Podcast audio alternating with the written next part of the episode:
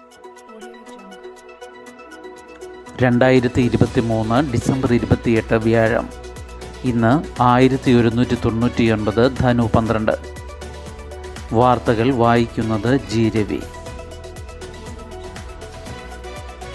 ഖാൻ യൂനിസിൽ ഘോരയുദ്ധം, ഗാസയിൽ 195 മരണം. യുദ്ധം മാസങ്ങൾ തുടരുമെന്ന് ഇസ്രായേൽ സേനാ മേധാവി. രാജ്യാന്തര സമ്മർദ്ദം ശക്തമാകുമ്പോഴും ഉടൻ യുദ്ധം അവസാനിപ്പിക്കില്ലെന്ന് ഇസ്രായേൽ സൂചന നൽകി. യുദ്ധം അവസാനിപ്പിക്കാൻ മാജിക്കോ കുറുക്കുവഴികളോ ഇല്ലെന്നും ഹമാസിനെ തുടച്ചു നീക്കാനുള്ള പോരാട്ടം മാസങ്ങൾ നീളുമെന്നും ഇസ്രായേൽ സേനാ മേധാവി ഹെർസി ഹലേബി പറഞ്ഞു. ഇതേസമയം ഖാൻ യൂനിസിൽ ഹമാസ് ശക്തമായ ചെറുത്തുനിൽപ്പ് തുടരുന്നു. ഇസ്രായേലിന് 4 ബുൾഡോസറും ടാങ്കും തകർത്ത ഹമാസ് 3 ഇസ്രായേൽ സൈനികരെ വധിച്ചു. 24 മണിക്കൂറിനുള്ളിൽ ഗാസയിൽ 195 പേർ കൊല്ലപ്പെട്ടു. ഗാസയിലെ ആശുപത്രികൾ ചോരയിൽ കുളിച്ച അവസ്ഥയിലാണെന്ന് ലോകാരോഗ്യ സംഘടനയുടെ മെഡിക്കൽ കോർഡിനേറ്റർ സീൻ കാസി വിശേഷിപ്പിച്ചു. ക്രിസ്മസ് ദിവസം മാത്രം 100-ഓളം പേർ കൊല്ലപ്പെട്ടതായി UN മനുഷ്യാവകാശ ഓഫീസ് പറഞ്ഞു. Gaza, West Bank, Lebanon, Syria, Iraq, Iran, Yemen എന്നിവിടങ്ങളിൽ നിന്ന് ആക്രമണം നേരിടുന്നതായി ഇസ്രായേൽ പ്രതിരോധ മന്ത്രാലയം പറഞ്ഞു. ഇതിൽ 6 തിരിച്ചടി നൽകുന്നതായും വ്യക്തമാക്കി. മേഖലയിൽ സമാധാനം സംരക്ഷിക്കാൻ സ്വീകരിക്കേണ്ട നടപടികൾ ഖത്തർ രാജാവ് ഷെയ്ഖ് തമീം ബിൻ ഹമദ് അൽത്താനിയെ ഫോണിൽ വിളിച്ച് US പ്രസിഡന്റ് ജോ ബൈഡൻ ചർച്ച ചെയ്തു. യുദ്ധാനന്തരം ഗാസയുടെ ഭരണവും സുരക്ഷയും സംബന്ധിച്ച് വൈറ്റ് ഹൗസ് ദേശീയ സുരക്ഷാ ഉപദേശകൻ ജെയ്ക്ക് സല്ലിവനും ഇസ്രായേൽ സ്ട്രാറ്റജിക് അഫയേഴ്സ് മന്ത്രി റോൺ ഡർമറും വാഷിംഗ്ടണിൽ ചർച്ച നടത്തി. ഗാസയിൽ തുടരാനാണ് ഇസ്രായേലിൻ്റെ ശ്രമമെന്ന് Palestine authority president Muhammad Abbas പ്രതികരിച്ചു. വെസ്റ്റ് ബാങ്കിലെ അഭയാർത്ഥി ക്യാമ്പുകളിലേക്ക് ഇരച്ചുകയറി ഇസ്രായേൽ സൈന്യം നടത്തിയ പരിശോധനയ്ക്കിടെ 6 പേർ കൊല്ലപ്പെട്ടതായി പലസ്തീൻ ആരോഗ്യ മന്ത്രാലയം. ഗാസയിലെ സഹായങ്ങൾ ഏകോപിപ്പിക്കാൻ UN പ്രതിനിധിയെ നിയോഗിച്ചു. ലെബനനിൽ ഇസ്രായേൽ നടത്തിയ ആക്രമണത്തിൽ ഹിസ്ബുല്ല അംഗമടക്കം 4 പേർ കൊല്ലപ്പെട്ടു.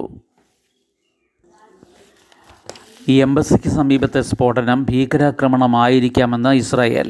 ഇന്ത്യയിലേക്ക് യാത്ര പോകുന്നതിനെതിരെ മുന്നറിയിപ്പ്. ചാണക്യപുരിയിലെ ഇസ്രായേൽ എംബസിക്ക് സമീപമുണ്ടായ സ്ഫോടനത്തെക്കുറിച്ച് അന്വേഷണം ഊർജിതമാക്കി. ഡൽഹി പോലീസിന് പുറമെ ദേശീയ അന്വേഷണ ഏജൻസിയും നാഷണൽ സെക്യൂരിറ്റി ഗാർഡും സ്ഥലത്ത് പരിശോധന നടത്തി. ചൊവ്വാഴ്ച വൈകിട്ട് 5:30 സ്ഫോടനമുണ്ടായതിന് തൊട്ടുമുൻപ് സമീപത്തുകൂടി നടന്നുപോയ 2 യുവാക്കളുടെ CCTV ദൃശ്യം ലഭിച്ചിട്ടുണ്ട്. അതേസമയം ഭീകരാക്രമണമാകാനുള്ള സാധ്യതയാണ് തെളിയുന്നതെന്ന് ഇസ്രായേൽ നാഷണൽ സെക്യൂരിറ്റി കൗൺസിൽ അറിയിച്ചു. ഇന്ത്യയിലേക്ക് പോകുന്ന പൗരന്മാർക്ക് മുന്നറിയിപ്പ് നൽകിയിട്ടുണ്ട്. ബോംബിൻ്റെ അവശിഷ്ടങ്ങളൊന്നും ലഭിക്കാത്തതിനാൽ രാസസ്ഫോടനമാണ് ഉണ്ടായതെന്നാണ് കണക്കുകൂട്ടൽ. ഇസ്രായേൽ അംബാസഡറെ അഭിസംബോധന ചെയ്തുകൊണ്ട് അശ്ലീല പരാമർശങ്ങളുള്ള കത്തും സമീപത്ത് നിന്ന് ലഭിച്ചതായി പോലീസ് പറഞ്ഞു. ഇംഗ്ലീഷിലുള്ള കത്തിൽ പലസ്തീൻ, ഗാസ വിഷയങ്ങൾ പറഞ്ഞാണ് അസഭ്യ പ്രയോഗങ്ങൾ നടത്തിയിരിക്കുന്നത്. തലസ്ഥാനത്തെ വിവിധ ജൂത സ്ഥാപനങ്ങൾക്കും താമസ സ്ഥലങ്ങൾക്കുമുള്ള സുരക്ഷ വർദ്ധിപ്പിച്ചു. 2021 ഇസ്രായേൽ എംബസിക്ക് പുറത്ത് സ്ഫോടനം നടന്നിട്ടുണ്ട്. അന്ന് ഒരു കാർ കത്തി നശിച്ചിരുന്നു. 2012 ഫെബ്രുവരിയിൽ കാറിനു നേരെ നടന്ന ആക്രമണത്തിൽ ഇസ്രായേൽ സുരക്ഷാ ഉദ്യോഗസ്ഥൻ്റെ ഭാര്യയ്ക്ക് പരിക്കേറ്റു. വിവരാവകാശം, മനുഷ്യാവകാശ വിഷയങ്ങളിൽ EDക്ക് ഒഴിയാനാകില്ല. എൻഫോഴ്സ്മെൻറ്റ് ഡയറക്ടറേറ്റിനെ, അതായത് EDയെ, വിവരാവകാശ പരിധിയിൽ നിന്ന് ഒഴിവാക്കിയിട്ടുണ്ടെങ്കിലും ലൈംഗിക അതിക്രമ കേസുകൾ ഉൾപ്പെടെ മനുഷ്യാവകാശ വിഷയങ്ങളിൽ ആവശ്യപ്പെടുന്ന വിവരങ്ങൾ നൽകണമെന്ന് ഡൽഹി ഹൈക്കോടതി ഉത്തരവിട്ടു. ആവശ്യപ്പെട്ട വിവരം നൽകണമെന്ന കേന്ദ്ര വിവരാവകാശ കമ്മീഷൻ്റെ നിർദ്ദേശത്തിനെതിരെ ED നൽകിയ ഹർജിയിലാണ് നടപടി. ലൈംഗിക അതിക്രമം മനുഷ്യാവകാശ ലംഘനത്തിൻ്റെ പരിധിയിൽപ്പെടുന്നതിനാൽ ആവശ്യപ്പെട്ട വിവരങ്ങൾ 8 ആഴ്ചയ്ക്കുള്ളിൽ നൽകണമെന്ന് ജസ്റ്റിസ് പ്രതിഭ എം സിംഗ് ഉത്തരവിൽ വ്യക്തമാക്കി. വിവരാവകാശ നിയമത്തിലെ 24-ാം വകുപ്പനുസരിച്ച് CBI, ED, DRDO എന്നിവയെ വിവരാവകാശ നിയമപരിധിയിൽ നിന്ന് ഒഴിവാക്കിയിട്ടുണ്ട്. എന്നാൽ അഴിമതി, മനുഷ്യാവകാശ വിഷയങ്ങൾ എന്നിവയിൽ വിവരങ്ങൾ നൽകണമെന്നും വ്യവസ്ഥയുണ്ട്. ദേശീയ ഗുസ്തി ഫെഡറേഷന് താൽക്കാലിക ഭരണസമിതി. ഹരിയാനയിലെ ഗുസ്തി അഖാഡ സന്ദർശിച്ച് രാഹുൽ ഗാന്ധി. ദേശീയ ഗുസ്തി ഫെഡറേഷൻ്റെ ചുമതലകൾ നിർവഹിക്കാൻ 3-അംഗ അഡ്ഹോക്ക് കമ്മിറ്റിയെ ഇന്ത്യൻ ഒളിമ്പിക് അസോസിയേഷൻ നിയമിച്ചു. വുഷു ഫെഡറേഷൻ ദേശീയ പ്രസിഡന്റ് ഭൂപീന്ദർ സിംഗ് ബജ്വ അധ്യക്ഷനായ സമിതിയിൽ ഹോക്കി ഒളിമ്പ്യൻ MM സോമയ, മുൻ രാജ്യാന്തര ബാഡ്മിൻ്റൺ താരം മഞ്ജുഷ കൻവർ എന്നിവരാണ് അംഗങ്ങൾ. IOA പ്രസിഡന്റ് PT ഉഷയാണ് സമിതിയെ പ്രഖ്യാപിച്ചത്. കഴിഞ്ഞയാഴ്ച തിരഞ്ഞെടുക്കപ്പെട്ട ഭരണസമിതിയെ ചട്ടങ്ങൾക്ക് വിരുദ്ധമായി പ്രവർത്തിച്ചതിന് കേന്ദ്ര സർക്കാർ സസ്പെൻഡ് ചെയ്തിരുന്നു. ഫെഡറേഷൻ്റെ ദൈനംദിന പ്രവർത്തനങ്ങൾ നോക്കുന്നതിന് പുറമെ രാജ്യാന്തര മത്സരങ്ങൾക്കുള്ള എൻട്രികൾ സമർപ്പിക്കുന്നതടക്കമുള്ള ചുമതലകളും താൽക്കാലിക സമിതിക്കുണ്ടാകും. ഗുസ്തി ഫെഡറേഷനുമായുള്ള താരങ്ങളുടെ ഗുസ്തി തുടരുന്നതിനിടെ ഹരിയാനയിലെ അഖാഡയിൽ കോൺഗ്രസ് നേതാവ് രാഹുൽ ഗാന്ധി നടത്തിയ സന്ദർശനം ശ്രദ്ധേയമായി. 2024 ജനുവരി 1 മുതൽ നിരവധി മാറ്റങ്ങൾ. പുതുവർഷത്തിൽ നമ്മൾ അറിഞ്ഞിരിക്കേണ്ട ഒട്ടേറെ മാറ്റങ്ങൾ. പിഴപ്പലിശയ്ക്ക് പകരം പിഴത്തുക. ജനുവരി 1 മുതൽ എടുക്കുന്ന വായ്പകളുടെ തിരിച്ചടവ് മുടങ്ങിയാൽ പിഴപ്പലിശയ്ക്ക് പകരം പിഴത്തുക മാത്രമേ ബാങ്കുകൾ അടക്കമുള്ള ധനകാര്യ സ്ഥാപനങ്ങൾക്ക് ഈടാക്കാനാവൂ. നിലവിലുള്ള വായ്പകൾക്ക് ജൂണിനകം ഇത് ബാധകമാകും. ക്രെഡിറ്റ് കാർഡുകൾക്ക് ബാധകമല്ല.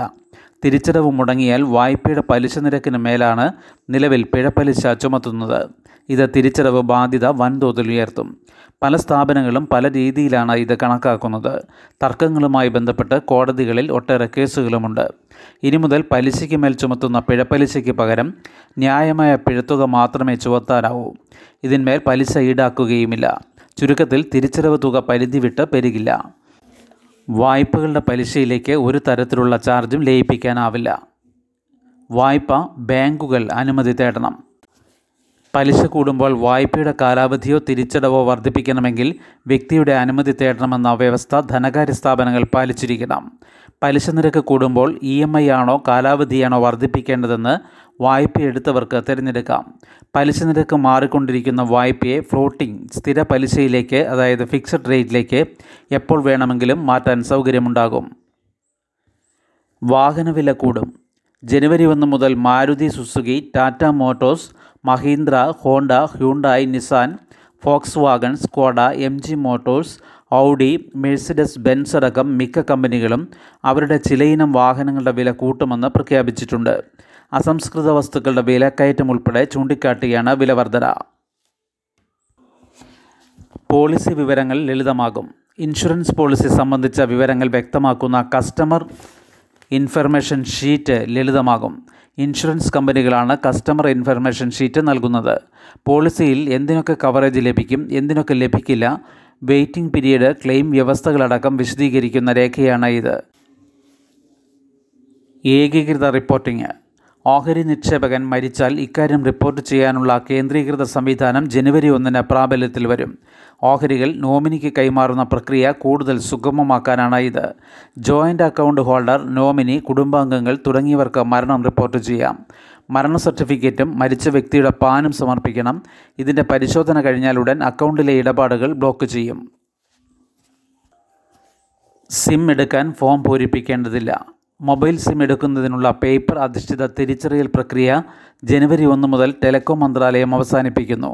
ഫോം പൂരിപ്പിക്കുക, ഫോട്ടോ പതിപ്പിക്കുക തുടങ്ങിയ നടപടികൾ ആവശ്യമില്ല. പകരം ഡിജിറ്റലായി വിവരങ്ങൾ തേടാം. ചില കമ്പനികൾ ഇപ്പോൾ തന്നെ ഡിജിറ്റലായാണ് ഈ പ്രക്രിയ പൂർത്തിയാക്കുന്നത്. ഉപയോഗിക്കാത്ത UPI IDകൾക്ക് വിലക്ക്. 1 വർഷമായി പണമിടപാടുകൾ നടത്താത്ത UPI IDകളും നമ്പറുകളും ഉപയോഗിച്ച് ജനുവരി മുതൽ പണം സ്വീകരിക്കാൻ താൽക്കാലിക വിലക്ക് നേരിട്ടേക്കും. ഇത്തരം UPI IDകളും നമ്പറുകളും മരവിപ്പിക്കാനാണ് നാഷണൽ പേയ്മെൻറ്റ് കോർപ്പറേഷൻ ഓഫ് ഇന്ത്യയുടെ, അതായത് NPCIയുടെ ഉത്തരവ്. ജനുവരി മുതൽ ഇക്കാരണത്താൽ പണം സ്വീകരിക്കാൻ ബുദ്ധിമുട്ട് നേരിടുന്നവർ അതത് UPI ആപ്പിൽ വീണ്ടും രജിസ്റ്റർ ചെയ്യണം. കോവിഡ് ഒഴിഞ്ഞാലും ക്ഷീണകാലം. പുതിയ വകഭേദങ്ങളിൽ വീണ്ടും പടരുകയാണ് കോവിഡ്. അപ്പോഴും ആദ്യ വകഭേദങ്ങൾ ഏൽപ്പിച്ച പ്രശ്നങ്ങളിൽ നിന്ന് മുക്തരാകാതെ ഒട്ടേറെ പേർ. ഓർമ്മക്കുറവും ക്ഷീണവും മുതൽ പക്ഷാഘാതവും ഹൃദയാഘാതവും വരെ. ശുഭദിനം. നന്ദി.